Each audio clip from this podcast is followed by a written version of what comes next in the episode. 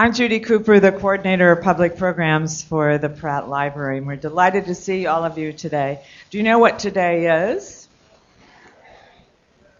What? It's Women's um, International Day. International Women's Day. I got it right. Okay. and March is Women's History Month, and this program that um, we do every year, this is the eighth year, so uh, it's you can see that you're here for a very successful afternoon. We're delighted to have these talented writers here. I want to say uh, a huge thanks again this year to Linda Duggins, who's over here waving her arms. Um, Linda is with Hachette Book Group in New York, the publishing company, and she's the person who puts this wonderful program together every year. So thank you, Linda. Let's give Linda a big.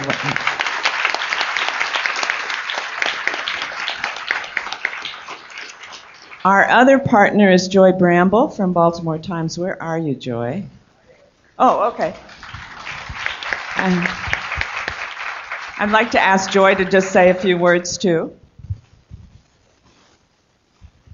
And trust me, this will be a very few words. First of all, thank you so very much for coming to the library. And what a what a wonderful way to spend the nicest, warmest day that we've had so far. I know you're in for a very exciting program. This is our eighth year, and believe me, this could not have happened without publicist extraordinaire Linda Duggins.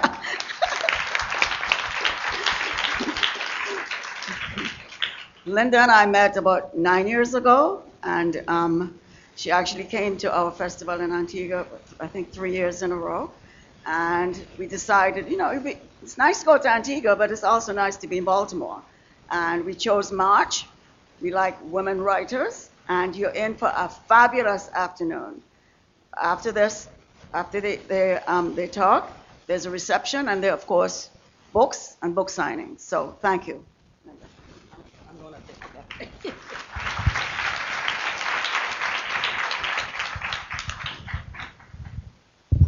Wow. Give yourselves a round of applause. Seriously. This is awesome. Good afternoon, everybody, and thank you, Joy and Judy, and thanks to the dedicated staff here at Enoch Pratt. Uh, this is my library home, away from home. I love this place. If I wasn't born and raised in New, in New York, I would probably have been born and raised in Baltimore.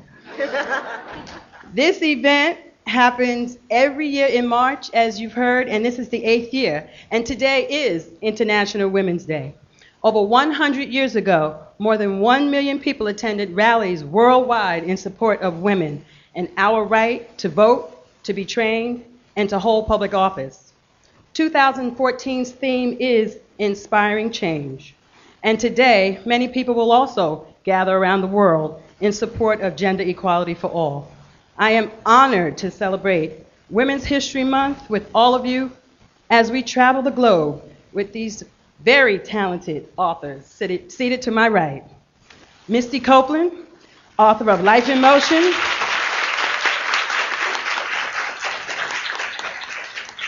Misty is a recipient of the Leonore Annenberg Fellowship in the Arts and an inductee into the Boys and Girls Club Alumni Hall of Fame and the National Youth of the Year Ambassador of the Boys and Girls Clubs of America. She is also, in her spare time, a soloist at the prestigious American Ballet Theater. Misty shares her inspiring story about growing up and overcoming what seemed to be insurmountable obstacles on her journey to that incredible life she's living, and it still is her dream in the making. Lauren Frances Sharma, author of Till the Well Runs Dry, she beckons us to her family's homeland of Trinidad in her moving, multi generational, multicultural debut set in, in a seaside village in the north of Trinidad and right here in the United States. Proud, tenacious, Marcia Garcia lives her life out loud. She is a talented seamstress who marries the handsome Farouk Karam, who fell in love with her at first sight. They get caught up in their web of deeply buried secrets that threatens Marcia's family and the precious children that she will do anything to protect. Lauren Frances Sharma was raised in Baltimore. She's a homegirl. Give her a round of applause. and she graduated from the University of Michigan Law School. Till the Well Runs Dry is her debut. The Secret of Magic is Deborah Johnson's provocative novel that entices the reader to step ever so gingerly inside the world of a young black female Columbia Law School grad, Regina Mary Robichaud. She is the daughter of a prominent civil rights activist in the employ of Thurgood Marshall at the NAACP Legal Defense Fund. And Regina must navigate through very unfamiliar customs as she is dispatched to Mississippi to investigate the murder of a black soldier the thing is, Regina is a born and bred northerner. She's a Yankee. And I'm telling you, being black and a woman was challenging enough, but in the South, she learned so much about herself, she couldn't even imagine the things that she would be up against. Deborah Johnson's novel, The Air Between Us, received the Mississippi Library Association Award for Fiction. She, she also lived in Rome, Italy for nearly two decades, where she worked as a translator and an editor. She lives and writes in Columbus, Mississippi. Sujata Massey's 11th novel, The Sleeping Dictionary, is a masterful tale of a country, India, and a young woman, initially known as Pom. You will find out that this woman, Pom, she has so much courage and determination it will send shockwaves through you. She was renamed Sarah, and then Pamela, and then Kamala. And along the way, she becomes this amazing, amazing change urge, eh, agent that learns the true meaning of sacrifice and survival. Sujata Massey is a former newspaper journalist and author of 10 award winning mystery novels. She lives near Washington, D.C. Virginia Woolf said that women have served all these centuries as looking glasses reflecting the figure of a man twice its natural size. This is certainly one way of looking at oneself, and, and it is true. I however, I, however, love Eleanor Roosevelt's comment that nobody can make you feel inferior without your permission. This speaks to the collective consciousness of the body of work presented today. Life in Motion, Till the Well Runs Dry, The Secret of Magic, and the Sleeping Dictionary resonates with the declaration, declaration of choice and legacy with dignity and love. Octavia Butler, do y'all know who Octavia Butler is? Because I was about to say, if you don't, you better get to know who Octavia Butler is. she once said, I was trying to write myself in. Now that's real powerful to me. And these amazing panelists, is that's exactly what they did. The theme this year for International Women's Day is inspiring change, and you better believe it. These four books has done just that. So welcome panelists and welcome audience. Thank you so much.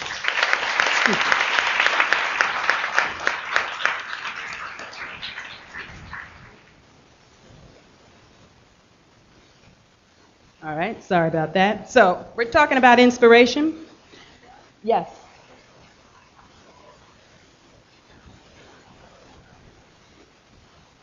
Sure.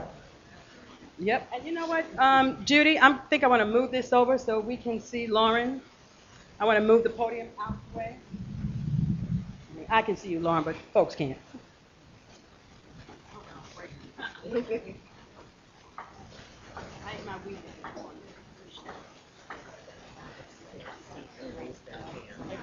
All right, you can push it back here too. Yeah, I, I just Joy. Is this better?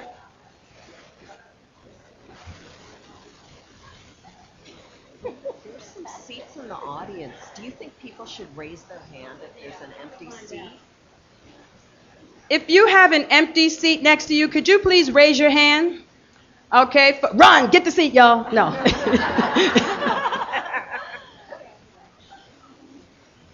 raise your hand high. Just take a look wherever you see your hand raised and have a seat and welcome.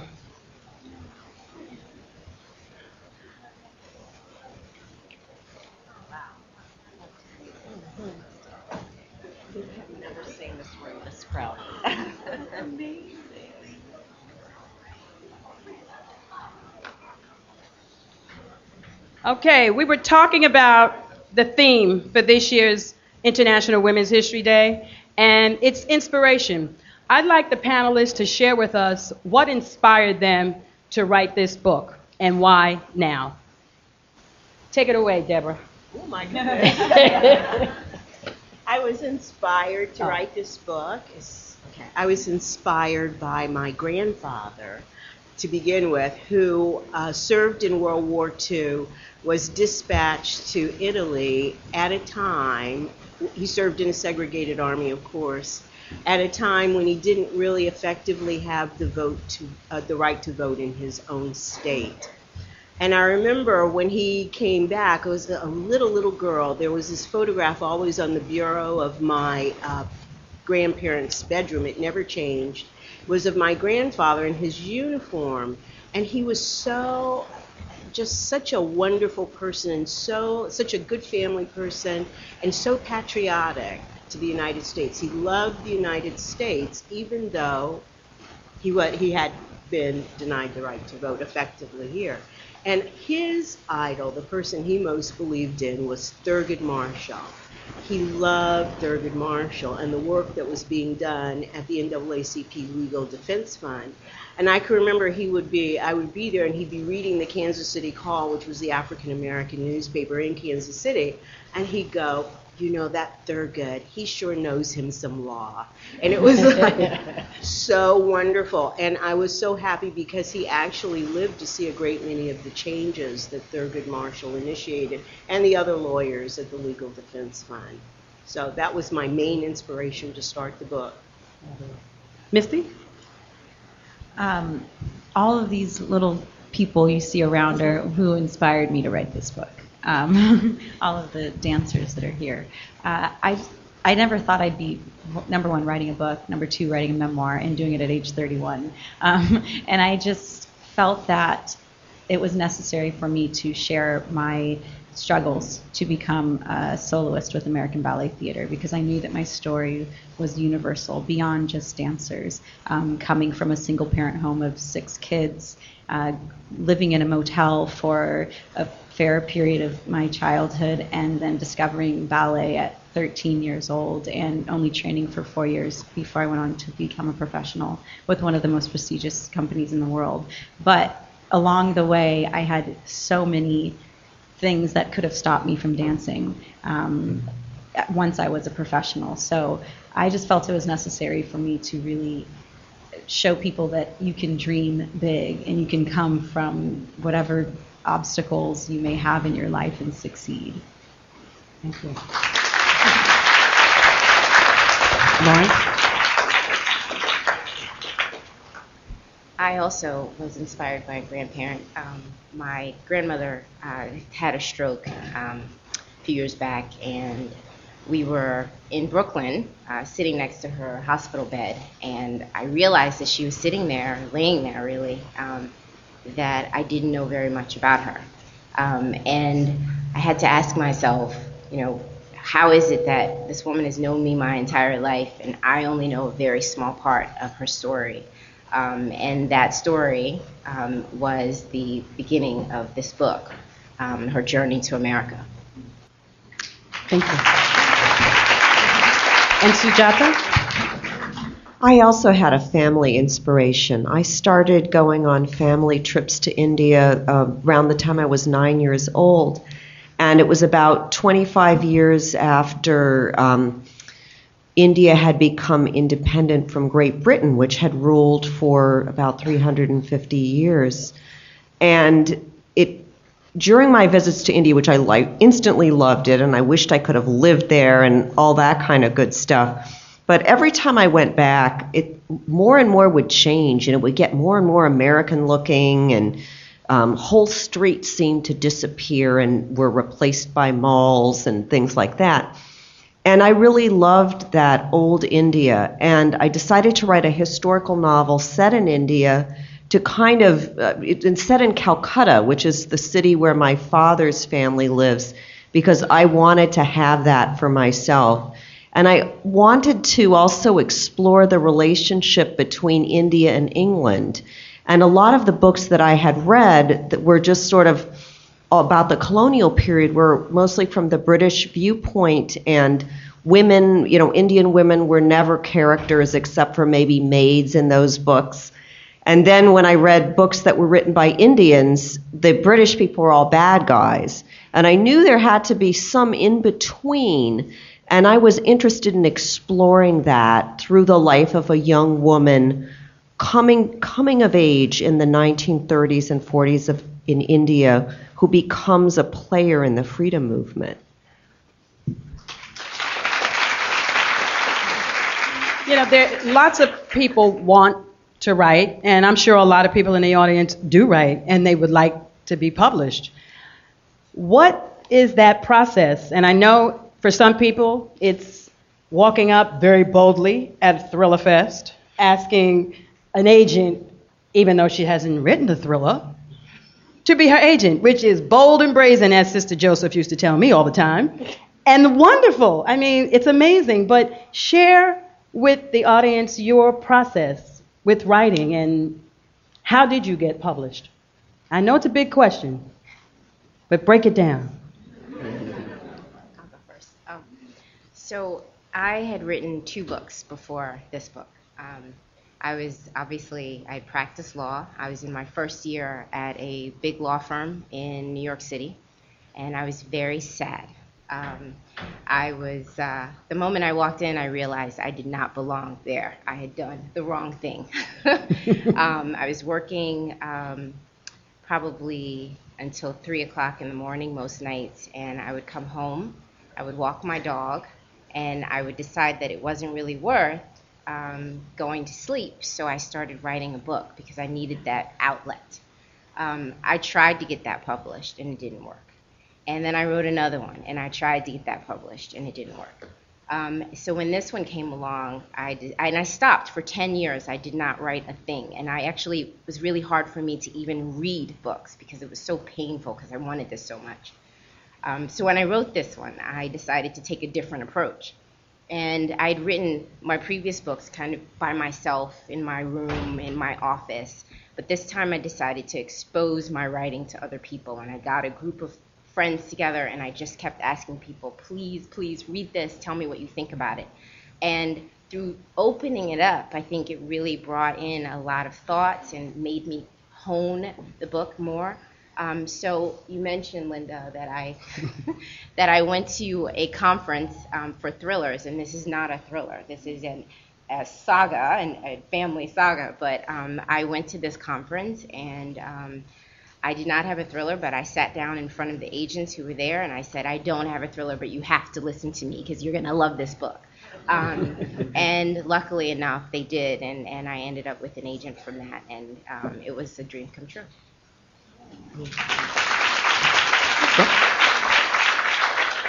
Misty, I know you, you did a lot of writing in your journal, and you know you were busy at a very young age, living your life and surviving, quite frankly. But the same question: Did you ever imagine the things you wrote in your journal you would actually be using?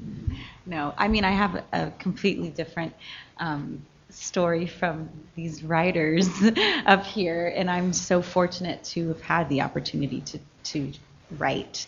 Um, but it, was an outlet for me, um, writing, and I started, I think, when I was about maybe 14 or 15 years old, just writing. Uh, I, I was so terrified to talk when I was younger. Um, and it's interesting that I ended up on a stage, but it was the first time that I felt like I had a voice and I didn't have to express it through my, my actual speaking voice. Um, so, in that same kind of way, I was writing instead of speaking out loud. So, um, the process with uh, Charisse Jones writing this book, as all of you dancers know, we are so hard on ourselves and such perfectionists and it's so hard to put out a product and you want to have so much control over everything that's happening. And for me it was it was difficult because I have a full-time career and I was still trying to um, write everything. And uh, I had to really let Charisse take the reins because she's an experienced writer and she really helped me to structure my story in a really beautiful way.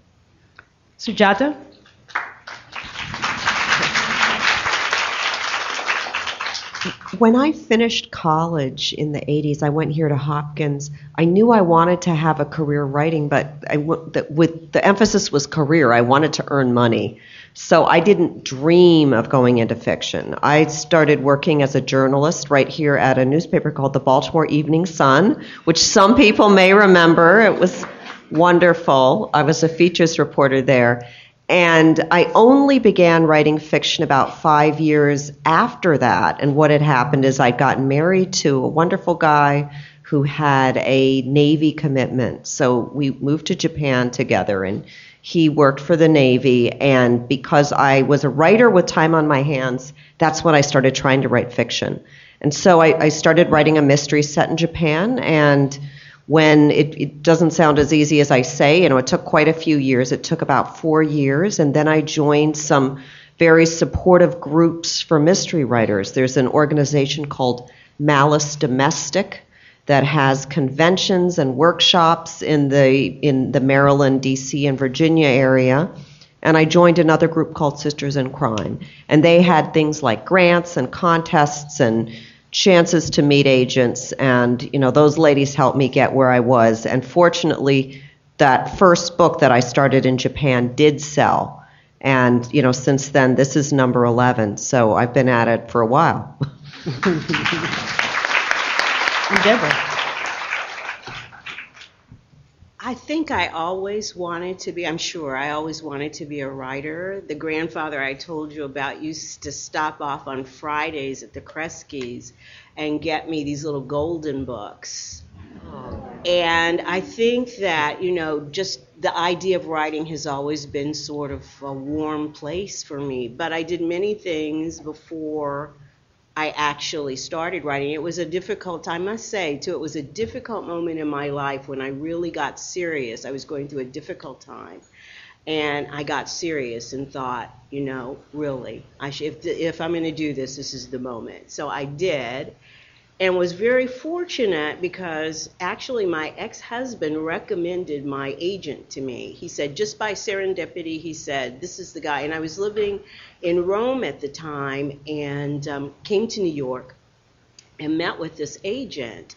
And I remember we were sitting in this room, uh, his office, and you know, I started telling him the idea for my last book, my first book which is about my father essentially, and um, and there was just like this quiet all around it. I don't know how to explain it, but it was just this very quiet, quiet moment. And he said, I really want you to write this book for me. And I did. And um, he's always still my first reader. After I get, because he started out as an editor and he still got it in his blood. And after he reads it, then I give it to other people to read. And um, that's what happened. He sold the first one to a very wonderful editor, and the second one too. So I've been happy from a bad from a bad experience. That's what I always. It was a happy moment. It wasn't a time where you think, "Oh my God, I'm just feeling on top of the world. Let me just go right." It wasn't that moment that this came from. There are big themes in each of these books um, racism and fear and, and a lot of uncertainty. And for Pom, who, you know, the amazing thing with Pom, which is uh, the main character in the Sleeping Dictionary, and, and the many name changes that she had to go through, sometimes not of her own making. And when she decided to choose her name, she really chose it and did her thing. Marcia Garcia in Till the Well Runs Dry. Um, this was a woman who was taking care of two children at a very young age and keeping a very deep, deep secret. And Regina in The Secret of Magic, just this very secure and determined young woman, but it was as if she was a babe out of her element when she went down south. And then Misty in her life, thinking about herself now, but then. You know, at what point did you, did you get clarity and clear enough to, to write this story for Pom and Marcia and Regina and for yourself, Missy? When, when did that moment come and you said, okay, this is clicking, this makes sense? Sometimes I know, because I'm a publicist and I read a lot of books, sometimes I can actually see it as I'm reading a manuscript. Ah, here it is. You can, I can almost feel when the author gets that stride. So, take it away. Sujata.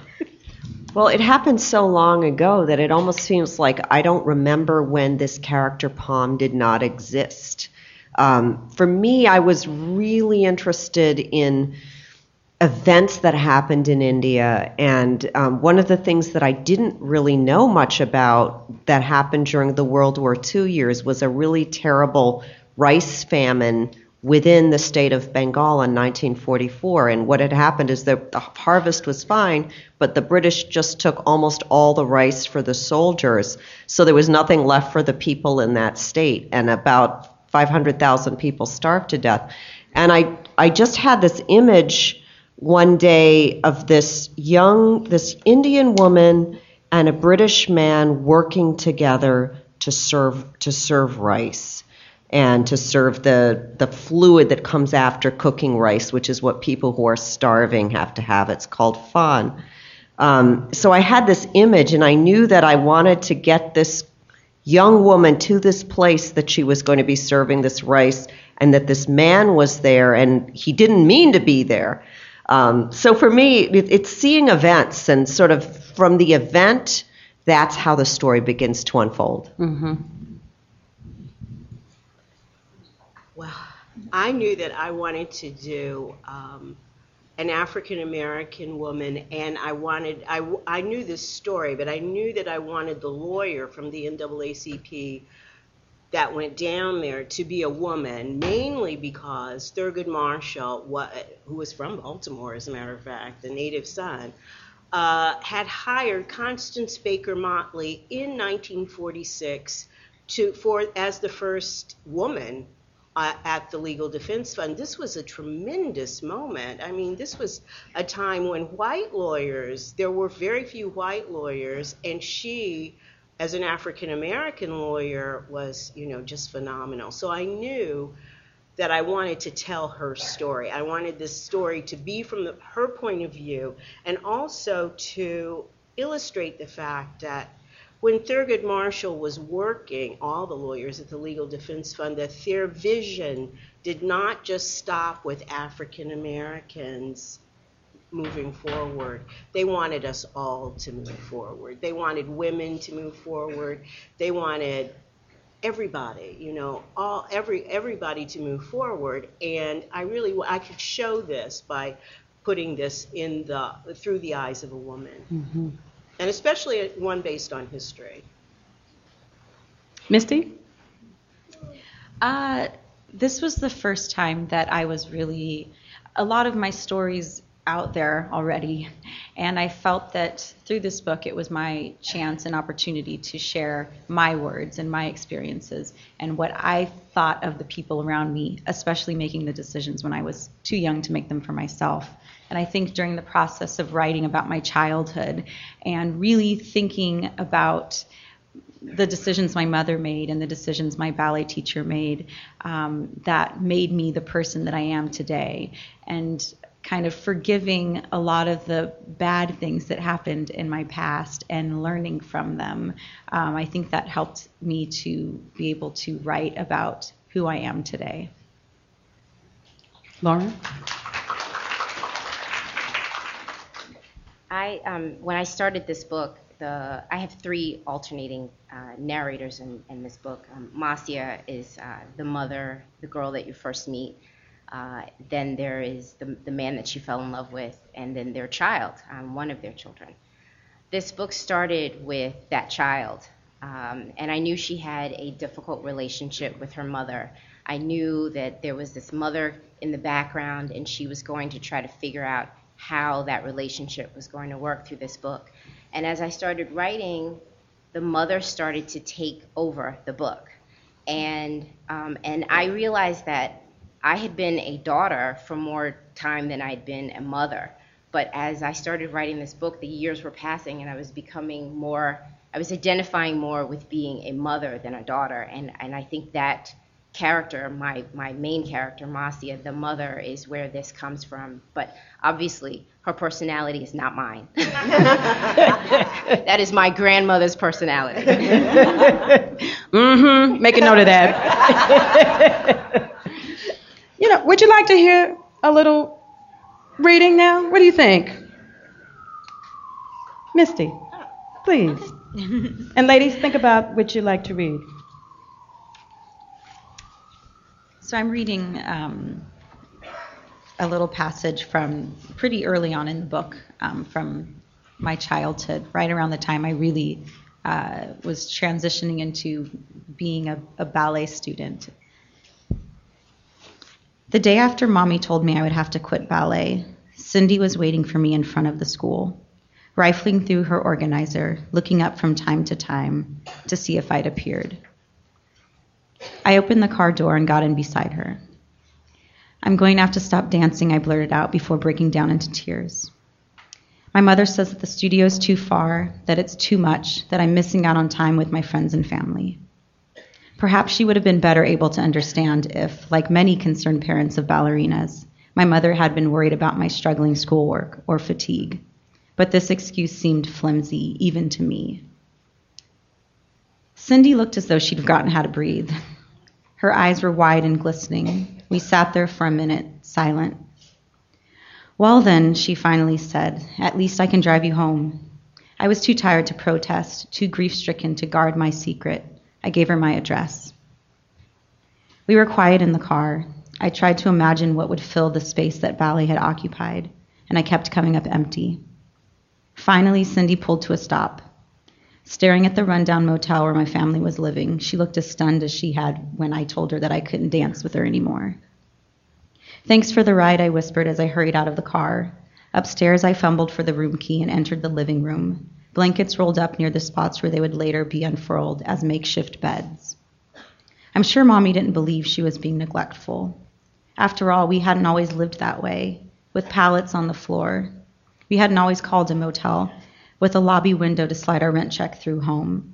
We didn't always sleep around the corner from a highway lined with liquor stores and sketchy taco joints. But that's how we lived now. That's what Cindy saw. There was a knock on the door. Mommy, who'd been in the bedroom with Alex, came out and opened it. Cindy stood there tentatively. I could feel the tension building in the small space, a nearly tangible thing. I just wanted to disappear. She met my eyes where I sat withdrawn on the floor. I believe that she knew this was it. She either brought me with her that night and into the world she believed I was born to be a part of, or I would never dance again. The two women huddled a while, talking softly, crying. Mommy made it very clear that she had five other children. I was not, nor could I be, the center of her universe. I knew that, but I needed to be that to someone. I can't leave her, Cindy said, tears streaming down her face. I want Misty to come live with me. Then Mommy sighed and looked around the crowded motel room, and she let me go.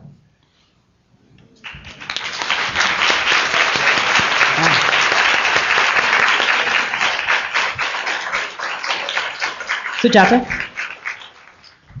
Wow. Yeah. And her story's true. That's the thing. Okay, mine is not. Okay. but it's true for Pom. Yeah, all right. Um, Jalpur, West Bengal, 1930. You ask for my name, the real one, and I cannot tell. It's not for lack of effort. In a proper circumstance, the narrator must give her name. In fact, one of the first English phrases I learned was, What is your good name? Over the years, people have called me many things. Not all of them are repeatable.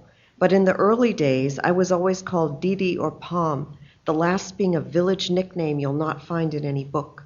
To me, Pom sounds hard, a hand on a drum or rain pounding on a tin roof. Both are sounds that I remember from the Bengali village where I was born, Jolpur, the town of water. Pom, Didi Pom. Those who shouted for me the most were my younger sisters Rumi and Jumi, twins who looked as similar as grains of rice. But what a difference between them! Rumi was the easy one, quiet and helpful. Jumi cried more and always demanded to be carried, even when she and Rumi were big strapping girls of six. Double curses was what my grandmother Thakur Ma called them. But when our father, who we called Baba, was alone with us, he would sometimes say that a girl's birth lengthened a father's life, and that for having three strong girls he might live to 100. I tell you this only so you understand how rich I once was. But nobody in my family understood that those days were perfect ones. Most mornings, when my mother made her prayers, she whispered her hopes for a son. If Goddess Lakshmi would bring one, my mother was willing to give her a goat or five rupees, anything for the boy everyone wanted. Then, in the spring of 1930, the flatness under Ma's sari rounded. Thakur Ma and Dadu, my grandparents, were suddenly happy with everything she did, and my father sang songs every evening. As summer came, my mother's belly expanded to the size of a good pumpkin. I marked my 10th birthday, and we ate sweet payash pudding to celebrate. It was the same time that the daughter of Jamidar Pratap Mukherjee, the landed aristocrat who owned all the rice fields, was studying with a foreign governess. The Jamidar's daughter had long been my object of fascination because of her lacy pastel frocks and the white skinned doll she carried. I did not know the little girl's name then, for we could not ask such a thing of our superiors. In my mind, I called her the princess, and that was not out of envy but amazement that another little girl could be so different. My acquaintance with the Jamidar's household formed at the time I was about seven, old enough to walk distances carrying a bundle of homemade brooms that Ma and I sold throughout the villages. When we reached the Jamidar's estate, the ritual was always the same. A servant would call for the Jamadarni to see us. She would come out with her daughter hiding behind the folds of her shining silk sari. Then our two mothers would examine the brooms, hers looking down, and mine squatting on the stone veranda, turning over each of our brooms to find her best. The Jamadarni would suggest that her sweeper didn't really need a new broom. Then my mother would counter, Jamadarni, Mem Sab, the rains are coming and with them mud. Or if it were a few months earlier, this is a frightfully dry season. Please look at the dust on your veranda. It's a shame your sweeper missed it. Not the woman's fault, just the broom's. On our last call to the estate, my mother was heavily pregnant and could not make her usual bright banter. Perhaps because of my mother's condition, the Jamadarni gave me a gaze that seemed especially soft. This gave me the bravery to ask where the princess was hiding herself. The Jamadarni replied with a word I hadn't heard before school. Two Ingrej women came to the house to teach the princess reading and writing in numbers, all in English. The Ingrej had turned a parlor into a proper schoolroom with a desk and a chair and a blackboard on which they wrote with a short white stick. Would you like to see her? the Jamadarni asked in her gentle voice. As I was nodding my head, Ma said no. Disappointment flooded me, but she ignored the look I gave her. The Jamadarni asked why I wasn't in school. She'd heard some village children were learning to read and write under the banyan tree behind Mitra Babu's shop. Then I understood what she meant by the word school, because I'd seen boys sitting in Mitra Babu's yard scratching with reeds on palmyra leaves. For a girl like me, there would never be time to sit under a tree. That was why Ma hadn't wanted me to see the Jamadarni's daughter in her special room. I said to myself it didn't matter. I didn't want to be the only girl studying with those boys, and I was already doing something more important than they. I was with Ma earning money for the family. And I didn't need a numbers class to know how to count coins. By the age of 10, I was proud that I couldn't be cheated. All this I wished I could say, but it wasn't my place. Ma was murmuring something about needing my help now that a baby was coming. She placed her hand on her belly, emphasizing this, and the Jamadarni pledged she would make a special prayer for a boy. Ma smiled, looking as grateful as if the Jamadarni had bought ten brooms. And that day, the Jamadarni bought her broom without bargaining.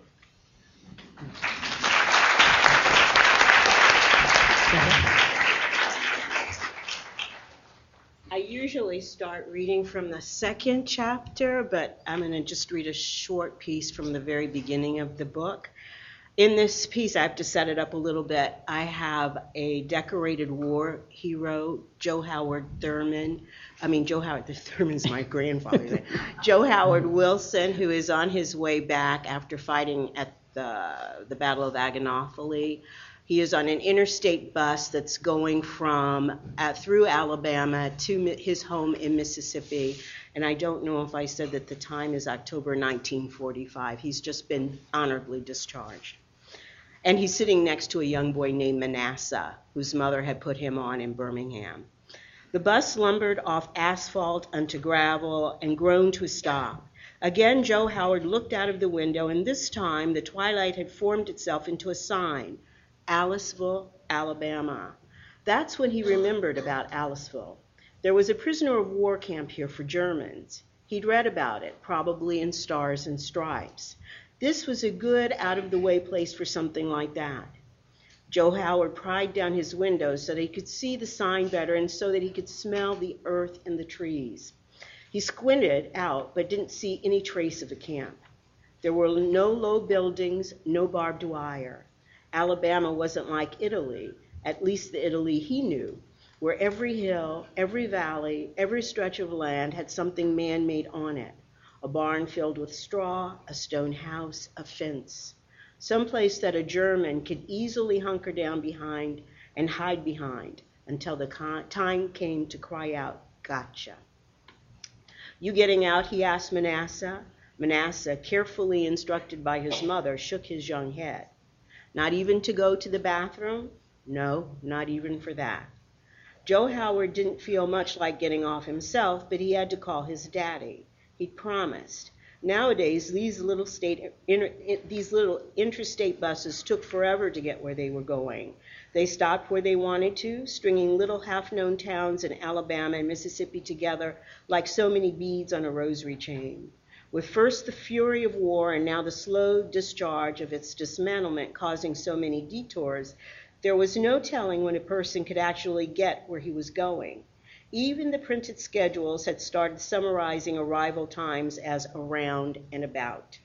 But around and about were not good enough for his daddy. He'd want to know more precisely than this when Joe Howard would actually get to Revere. You call me when you get close now, son. Let me know, because I want to be there at the station to greet you, and the church wants to be there. Reverend Petty's bringing the mothers and all the folks, all the folks. His daddy's voice had choked up then, an amazement to Joe Howard, who was used to thinking of his daddy's love for him as a force, capable of overcoming all obstacles, not as an emotion that might weaken him, might make him cry. So he'd said a little too quickly, Last stop in Alabama, I'll call, I promise. So now he got up, walked off that bus, and went in an old fashioned screed door under a turned off electric sign that proclaimed, Dr. Pepper, it's good for you. He hadn't had a Dr. Pepper in a while, and he'd grown up on them, on them and on R.C. Colas and on the treat of a honey bun when he worked in the field. He thought about ordering one now, but there were no colored people in the bus depot. And this, his was the only military uniform. He decided it might be better to make his telephone call, get it over with, get back on the bus. The air in the depot smelled just like everything Southern he remembered. Even inside, no matter where you were, there was always a hint of the earth and the things that died on it. You could not get away from the scent of things, from the richness of them, if you had lived, like he had lived, so near the ground. Joe Howard couldn't quite make out exactly what track he was pulling in. Maybe a deer passing, maybe the dead end of the summer's kudzu decaying on the vine, but if his daddy were here, he'd be able to call it out to tell it what it was that was trickling at their minds. Willie Willie knew all about the earth and its ways. Thank you.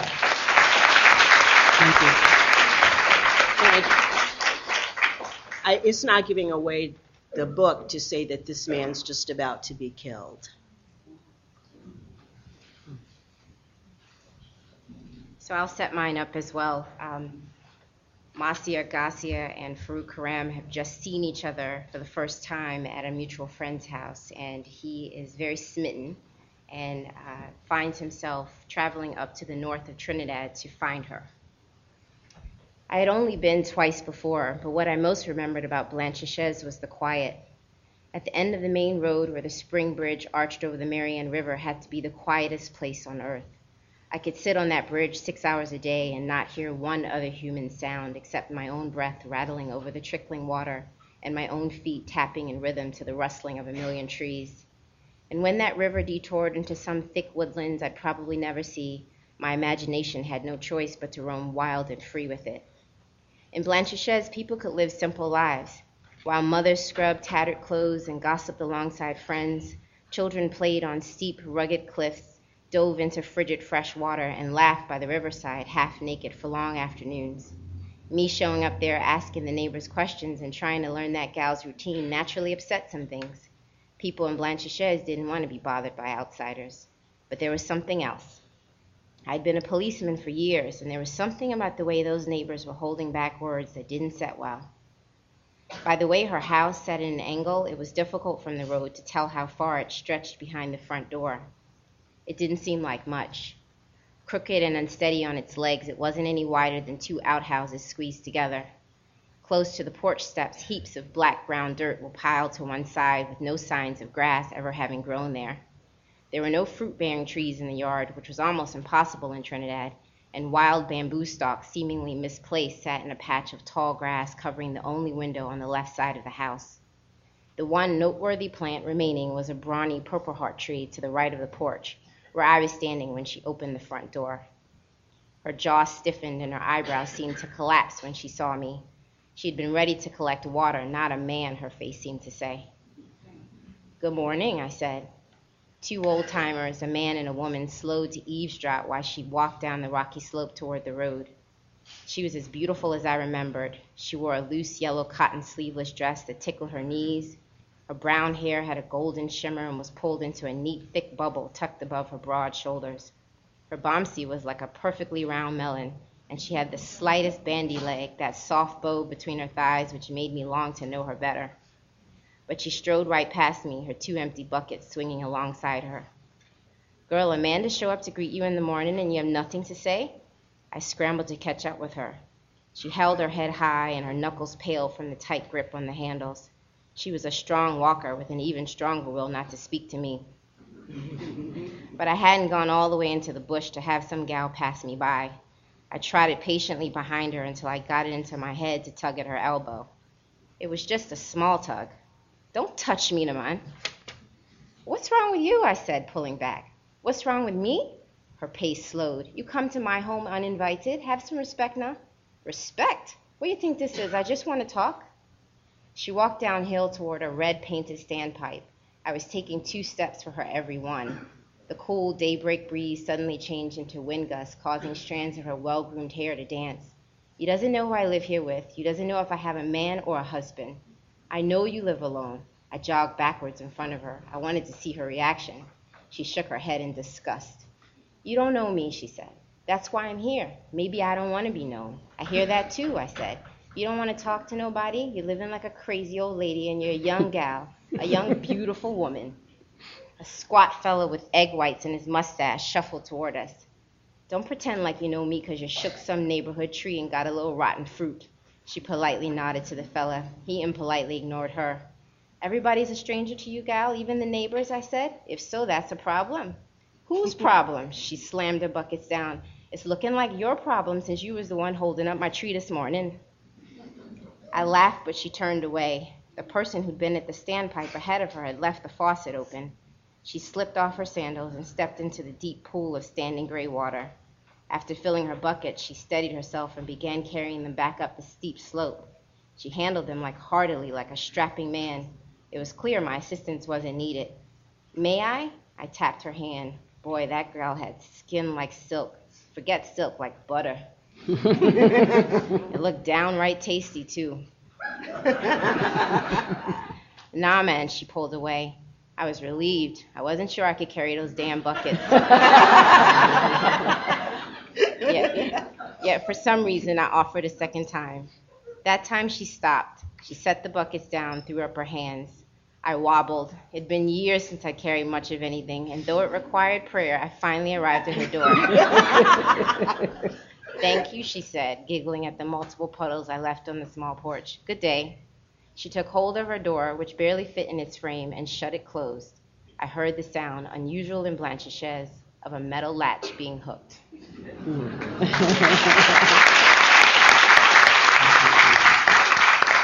So, so beautiful and lush and lyrical. How much research did you have to do for your work? Lots. I'll start. I I I had to go to India um, to walk through the scenes of my book. I had to go to London because the British Library is the place where they keep all the police records from that time. And I had heard rumors about uh, British spies and spy agencies, and I was able to get into some papers there. And then, you know, language is also something I think is really important, especially for someone who's writing a book with a foreign setting who's not fluent in a language. Um, you know, I studied Hindi for a while um, to try to understand better how to structure the dialogue in my book. And I worked with an old, I found this wonderful old dictionary that had a lot of proverbs in it, you know, things like, um, you, things about grains of rice and only a, a, diamond cutter recognizes a diamond and all those kinds of things that we would say they say in India too. And the the problem was that dictionary of proverbs was in Bengali. So my father had to translate it for me and he translated every single proverb and I listened to them all and thought about whether I could use them in my book. And so that was a really wonderful part of research uh, working with my father. But I would say in all, it was, you know, at least two full years of research to write that book. Wow. Deborah? Well, um, it was a lot of research. I'm fortunate because I live in Mississippi, which is filled with storytellers. And so everybody pretty much in my town uh, know. So to get the place of Mississippi was fairly easy because we've got good archives, you know, fair. So to get the people, that was that was easy, at least the people in Mississippi and their re- interaction. The more difficult part um, was to put together the story, and I did that by going through the cases that Thurgood Marshall and the Legal Defense Fund had done immediately after the war, which is how I came on the Isaac Woodard story, which is the basis of the book. And it was uh, traumatic. It was not happy research to do this. Tell us about that story. What happened with uh, Mr. Woodard was that in um, 1945 he had served 15. He also had ser- was serving, of course, in a segregated army and um, did not have effectively the right to vote in his home state, which was South Carolina. And he was on a bus. He'd been in the last months of the fighting in the Philippines, which were horrific for anybody. He was on a bus. He wanted to go see his mother. She lived in Aiken. And he was on a bus, I think, from, I'm not, from Beaufort, Beaufort, whatever, however it's pronounced, on his way to Aiken.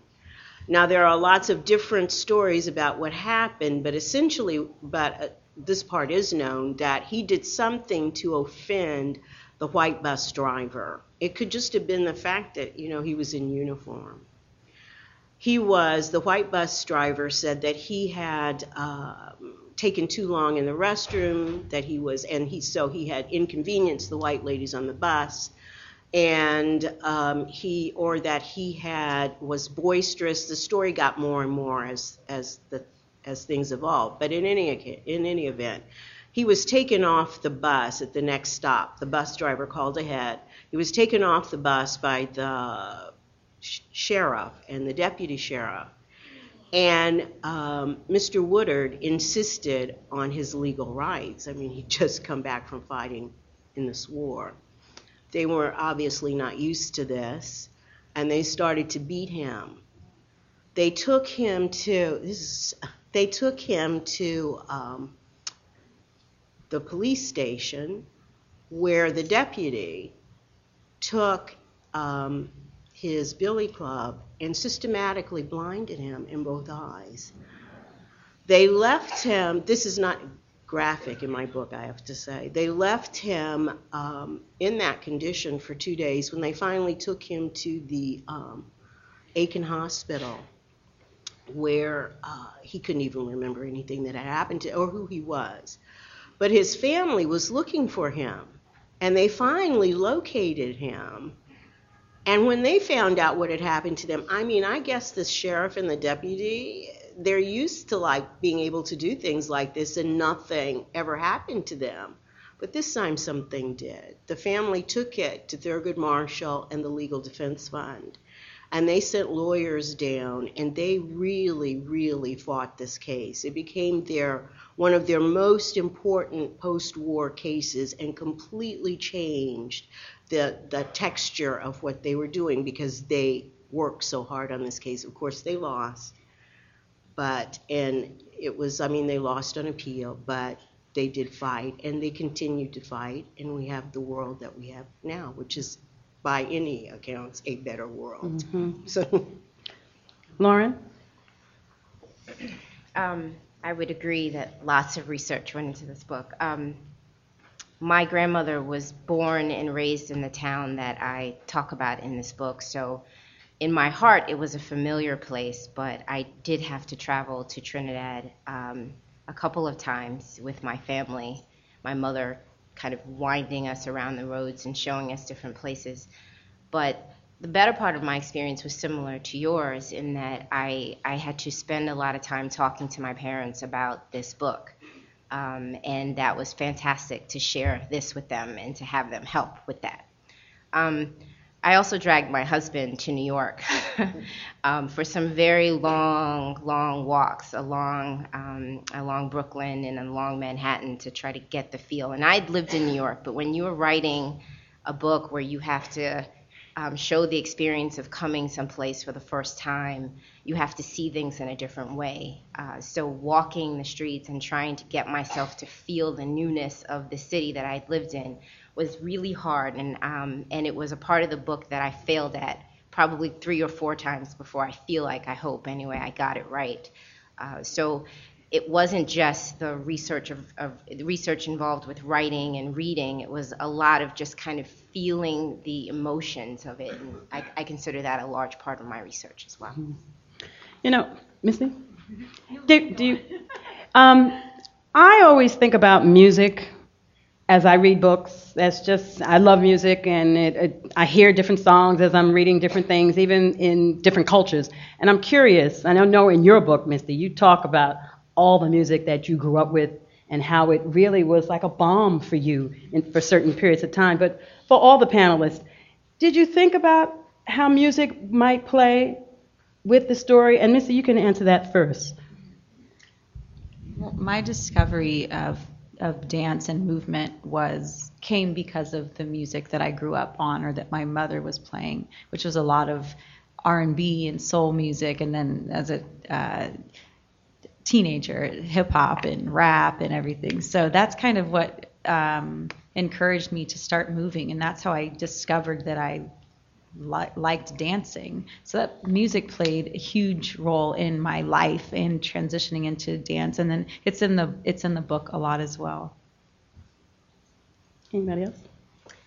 Yeah, um, Trinidadians love music, and um, and this book, in many ways, is um, is a, a, very lyrical book for that reason. Um, I actually have a lot of the songs that were um, were popular and during the time that the book was set in, and is part of uh, the headings of many of my chapters.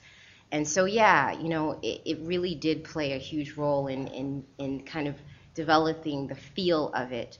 But in the book, Farouk tells Marcia at one point that they remember years by, by songs. And, um, and that really informed you know, not just these two characters, but it reminded me that that's true for me too. I, you know, I remember where I was when a certain song came out, or you know, and a lot of it is hip hop and R and B too. But, but I remember those things, and and music does um, ground you sometimes, and I think that's true for my characters and true for me. Mm-hmm. Anybody else? Well, of course, with this book, I was um, thinking of Cab Calloway, who also is from his Minnie the Moocher is actually words from this book, but the big band sound. I used to play all these like 1940s, the war songs, and it was it was wonderful to do that. You know, you, it takes you right back. The music of a period puts you right in that period more than I think anything else does. Did you play the music while you were writing? No, I have to have, but you know, afterwards when I was mm-hmm. so relieved to have finished for the day, yeah, came right up. Sujata? Deborah, we were in the same cocktail lounge because of the time period I was writing about. American jazz music was the backdrop for this interracial romance in India because that they were, you know, fleeing whatever, you know, that this was music that expressed who they were. And it was also the war years, so a lot of music was coming and being spread by the soldiers into India. So it's sort of, you know, I don't write a lot about it, but there are some quotations from um, jazz toward the end of my book. Who are some of your favorite writers? Some of the favorite books? Because, I mean, I, I'm always of the mindset that a good writer is someone who reads. so, who are some of your favorites? Oh gosh. This is a hard one because whatever it is, it's always what's right there at the top of my That's head. okay. Because, you know, whatever I'm reading right then, because then I go down and there's so many more. But I always love Zora Neale Hurston. Hmm. and I love her because she has such exuberance and she's just great to write. Read. Um, Flannery O'Connor. She was. I went to Catholic school. She was. Um, I great nun. She was the first adult that we read more quickly than Tom, Mark Twain or anyone like that. Who else did? I, I just was rereading Giovanni's Room, so you know he's just great. And That's oh, I Baldwin. mean, they can go on and on. I can go on and on and on. Okay. But those are the ones just off the top right. Oh, and Tana French. She's my favorite contemporary, I have to say. Okay. This is like asking who your favorite child is. Um, Exactly. um, you know, uh, Gloria Naylor, Mama Day, Hmm. just uh, that did something to me in a way that I, I, I can't explain, and I read that book over and over again. Um, and Toni Morrison, which everyone mentions her, but it's true.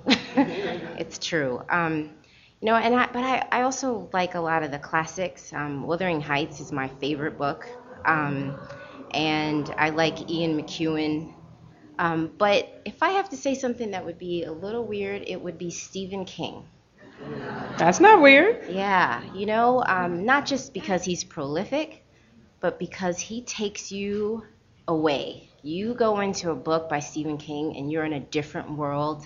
And I think that is the mark of a beautiful, wonderful writer. And, you know, even if he isn't considered literary by the literary circles, um, I love him.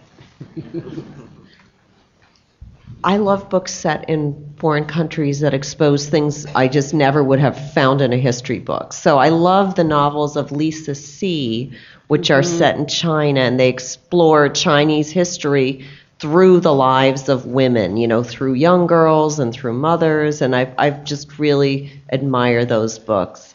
And another writer of, of international fiction that really made an impression of me is Abraham Verghese, who wrote a book called Cutting for Stone that was very successful a few years ago. And that, that's a novel about um, Indian immigrants living in Ethiopia who then wind up coming to the United States. And I learned so much about medicine, about people, about Africa. I, I love that book. I agree with the Stephen King over there. I think that a lot of, um, as an artist, you want to escape reality.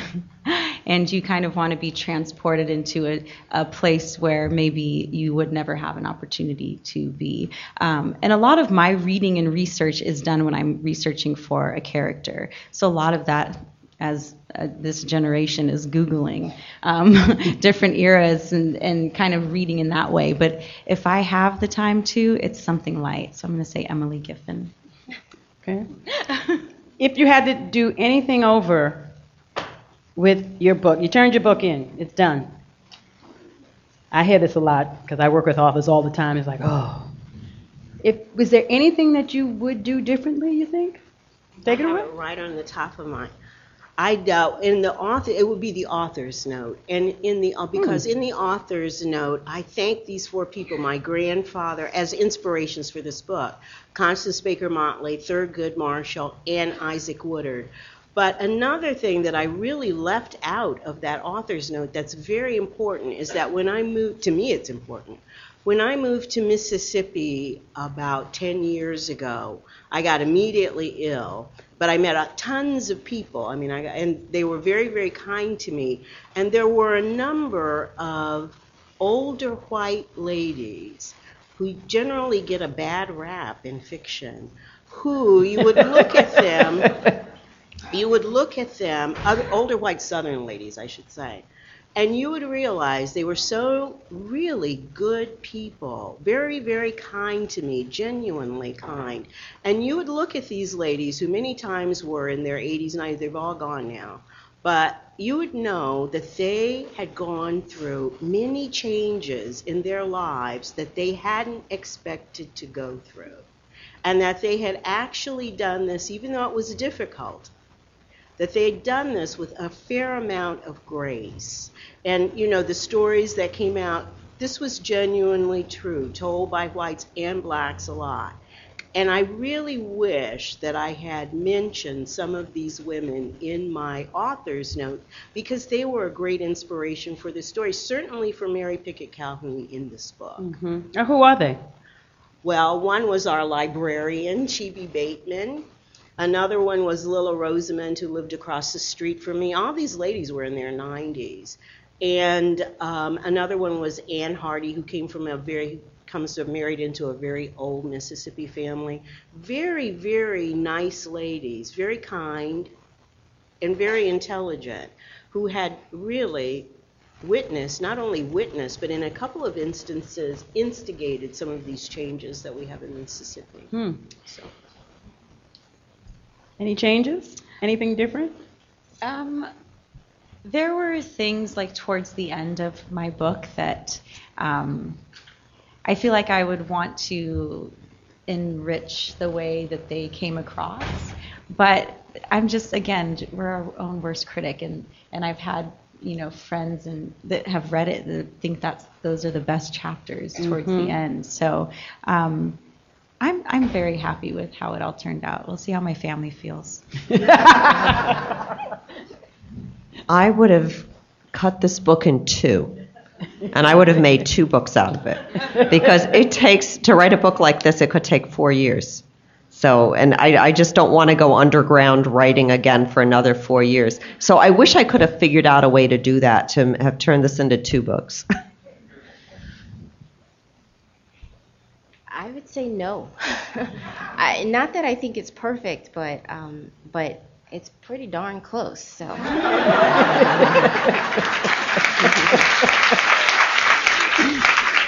I, I, I love this. This uh, the debut novelist, who, by the way, her book comes out April 22nd.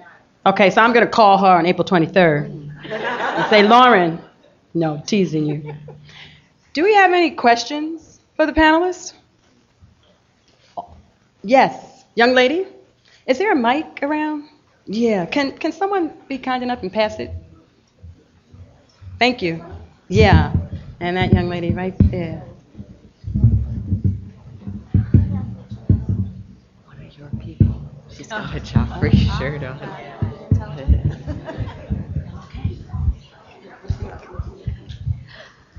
I have a question for Misty Copeland. Um, when did you find out that you fell in love with ballet? um, so yeah, I didn't know anything about ballet um, until I was 13 years old, and I was kind of pushed into this basketball, this basketball, and pushed into a ballet class on a basketball court. Um, and I really didn't like it in the beginning. I, it was so foreign to me, and that scared me to do anything that made me step out of my comfort zone. Uh, but when I finally got into a studio and I was surrounded by other dancers, um, I think that was when I realized, like, oh, this is this is amazing, this art form, and hearing a, like a live pianist in a class, uh, and then when I got on stage for the first time, it was I felt so empowered, and I was like, I can't do anything else with my life. I I could shut everyone out, and I was up there by myself, and it was powerful, and all I could receive was applause.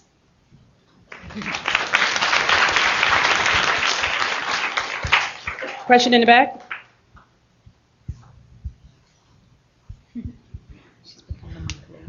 Um, any of you can answer this. Um, I'm working on a project right now, and uh, how much support uh, did it take for you to get the book done? Because I know a lot of support um, has not, I would say, people don't have that much support in what you do as your book is being written. So, how much support did you get for that? Because that's what I'm looking for as well.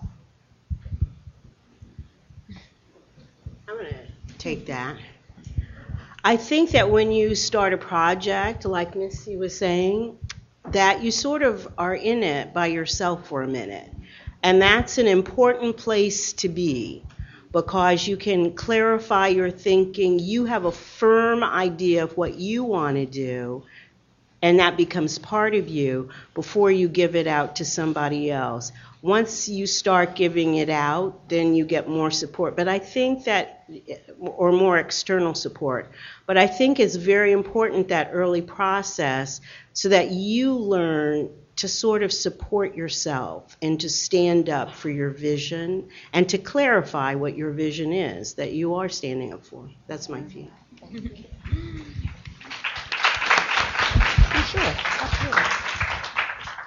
When I started this book, I um, I still have two small children, but they were much smaller then, um, and I really sought the support that I needed. Um, my sister, I asked her to watch the kids so I could go to a class um, on Monday nights, and she said yes.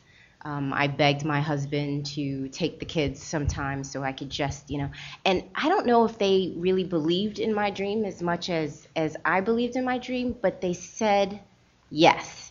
And if they didn't say yes, I would have done something else. I think I would have, you know, I would have asked another person. So um, so if I could say anything, just keep asking. Someone's going to say yes.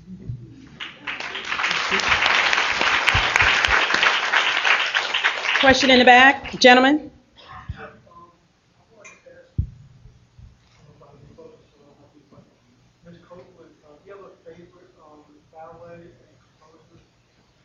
Oh, wow. Um, yeah. Um, Stravinsky. Uh, Uh, I love Philip Glass music though as well, but as, as far as ballets, I think that um, La Bayadere is probably one of my all-time one of my all-time favorites. Um, I just feel like it, so many cultures can. I mean, it's set in India, but I feel like so many people can relate to it, um, and I can see so many different types of people portraying the characters in La Bayadere.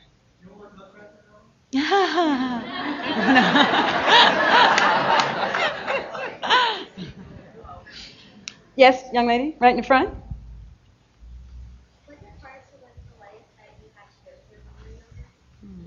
Um, I mean, at the time when I was living it, I didn't think it was hard because it was all I knew. Uh, looking back on it, I feel like I'm grateful to have come from the struggles that I did uh, because I don't take anything for granted, and um, and it makes me that much more fortunate to uh, be in the position that I'm in and to have opportunities like this to be up here with these amazing women. So. Young lady right there. Wait, there's a mic right there. Um, was it hard to like put your personal thoughts out in a book for the whole world to read? Yeah. um, it just came out, so it's a little scary. I don't know, like to see how people are going to react. But you know, my the point of sharing my story wasn't to put a, anyone in a bad light or make them look bad, even if there were negative actions that they took.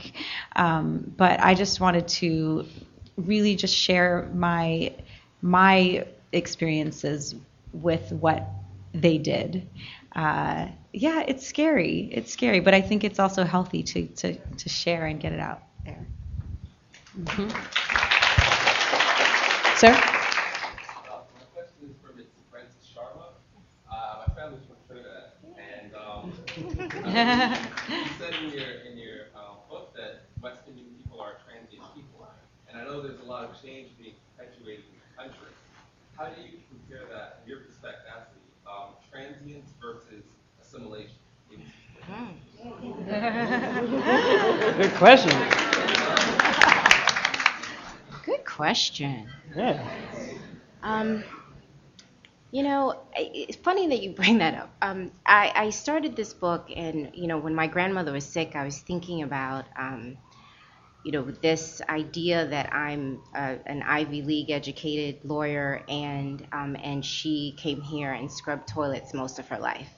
Um, and I thought in one generation that's happened, you know, um, and um, but I also felt a huge sense of disconnection from Trinidad. Um, I grew up in Baltimore, and it wasn't, at that time, it wasn't a lot of other Trinidadians around. And I struggled personally a lot with kind of the identity that was, that was at home in my house and the identity of, of my friends and who I wanted to, to portray I was. Um, and as I, I think as I was writing this book, I realized that I could have done a better job um, that that holding on to the part of my you know my heritage and my my home and my my family life was just as important as making myself an American. And you know, and granted, I was born here, but you know what it's like when you have um, Trinidadian parents or parents from another country and trying to bridge those two. So, um, assimilation, I don't know. You know, America we're all we're all from someplace else originally, right? I mean, and I think that we forget that. And I think that this book for me was a reminder at this time with the political environment that we're in that we have all come from some place. And it's really important to support people. Here is a political a political moment I'm having, but it's really important to not forget that, to forget not to forget that that is the reason that we are a great country that I could be the child, the grandchild of my grandmother is because someone opened a door and allowed us to have a moment here.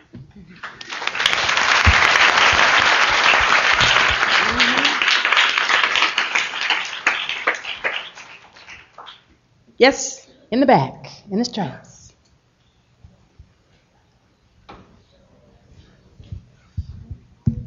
My question's for Misty. Um, I just want to know if you ever like look back at to your life and ever think like what would have happened if you would have taken a different road. Yes, I do. Especially with writing with writing the book, it made me um, realize how much ballet uh, has shaped who I am. Uh, and I, I've said this a lot recently, but I was so underdeveloped as a child um, from the situation I was in in my house and not really having a nurturing family environment that I was probably at the level of like a seven year old when I was 13. And the leaps and bounds that I made uh, because of the art form of ballet, uh, I cannot imagine who and where I would be without it. Like, I definitely wouldn't be able to, I think, stand on a stage and speak in front of people and share my thoughts and ideas. And uh, it's, I, that's, I think art is so critical for a child. Yes. for self-published authors and authors going after publishing houses, but I was wondering if anybody, especially as women of color, have any experiences where maybe publishing houses or editors or agents were trying to push you to write in a particular vein that you did not wish to write or steer you in a particular direction because you were female, because you were women of color. I was just um, you feel freedom to write as you published? Well, I can take that, and I've actually done some self publishing too, so I can tackle that because I think it's nice to be a hybrid and do both. Um, I feel like it, the writing programs at, at universities is sometimes where people get pigeonholed and told to go a certain direction. Um, And I really did not intend to write about India at all because I thought that it was crazy that just because I had an Indian name, um, that that was all that I knew. I thought I was way more than that, and that's sort of why I went to Japan in the beginning. And I only came around to India in my good time when I felt like I wanted to. Um, I think that by the time you get to the stage where you meet a publisher, you've got you've shown them what you want to write, and and either they like it or they don't like it. Um, so I think it's sort of making the decision you for yourself in, in the very beginning is quite important. And you can always change. Look at me. I started out writing mysteries set in modern Tokyo, and now I'm I'm locked in early 20th century India for a little while, and and I can go back and forth if I like. Time travel, I enjoy it. Anybody else? No? Any other questions? Oh, in the back.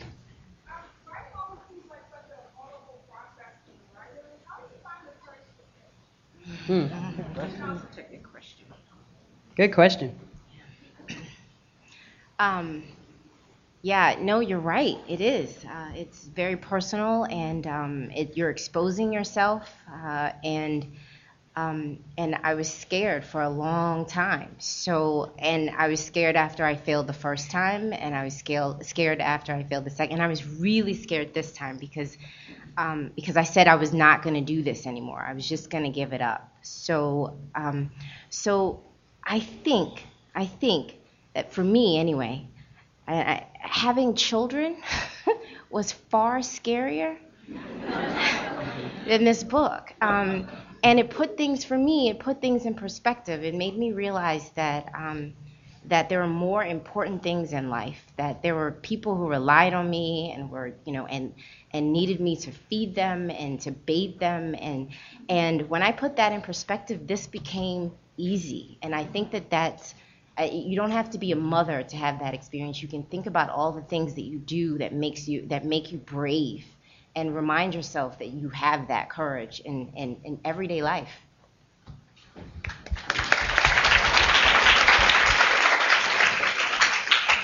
Any other questions? In the back? Mm-hmm.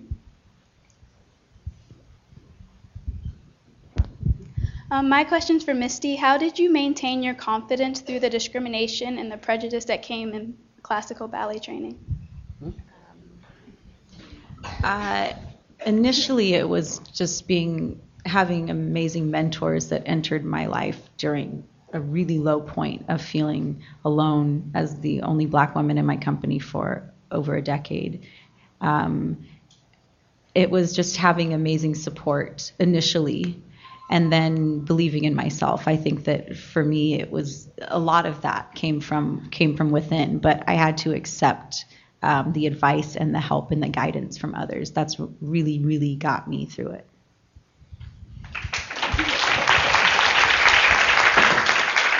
Any other questions?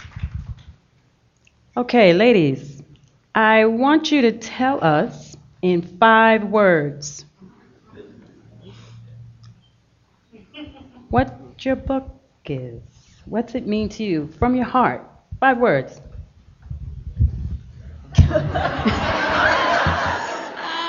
Misty, come on, this is easy compared to what you do.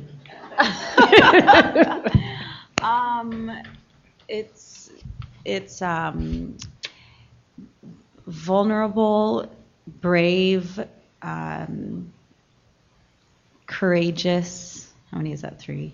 Uh, um, role model, future. Fabulous. Thank you. Deborah? My goodness. I'd say that change is possible. Uh oh, that's 10 words. No, that's more. I say that change is possible. Eight. okay, well, since I'm already over, I'd and the value of hope, I think, of hope. Okay.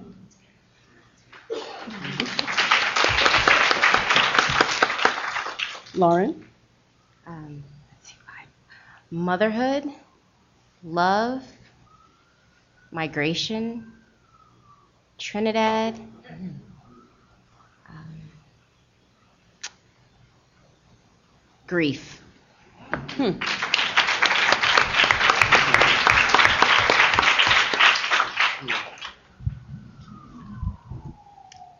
Freedom, daughters, spice, hmm. passion, India. Yeah, right. Please give this fabulous panel a round of applause.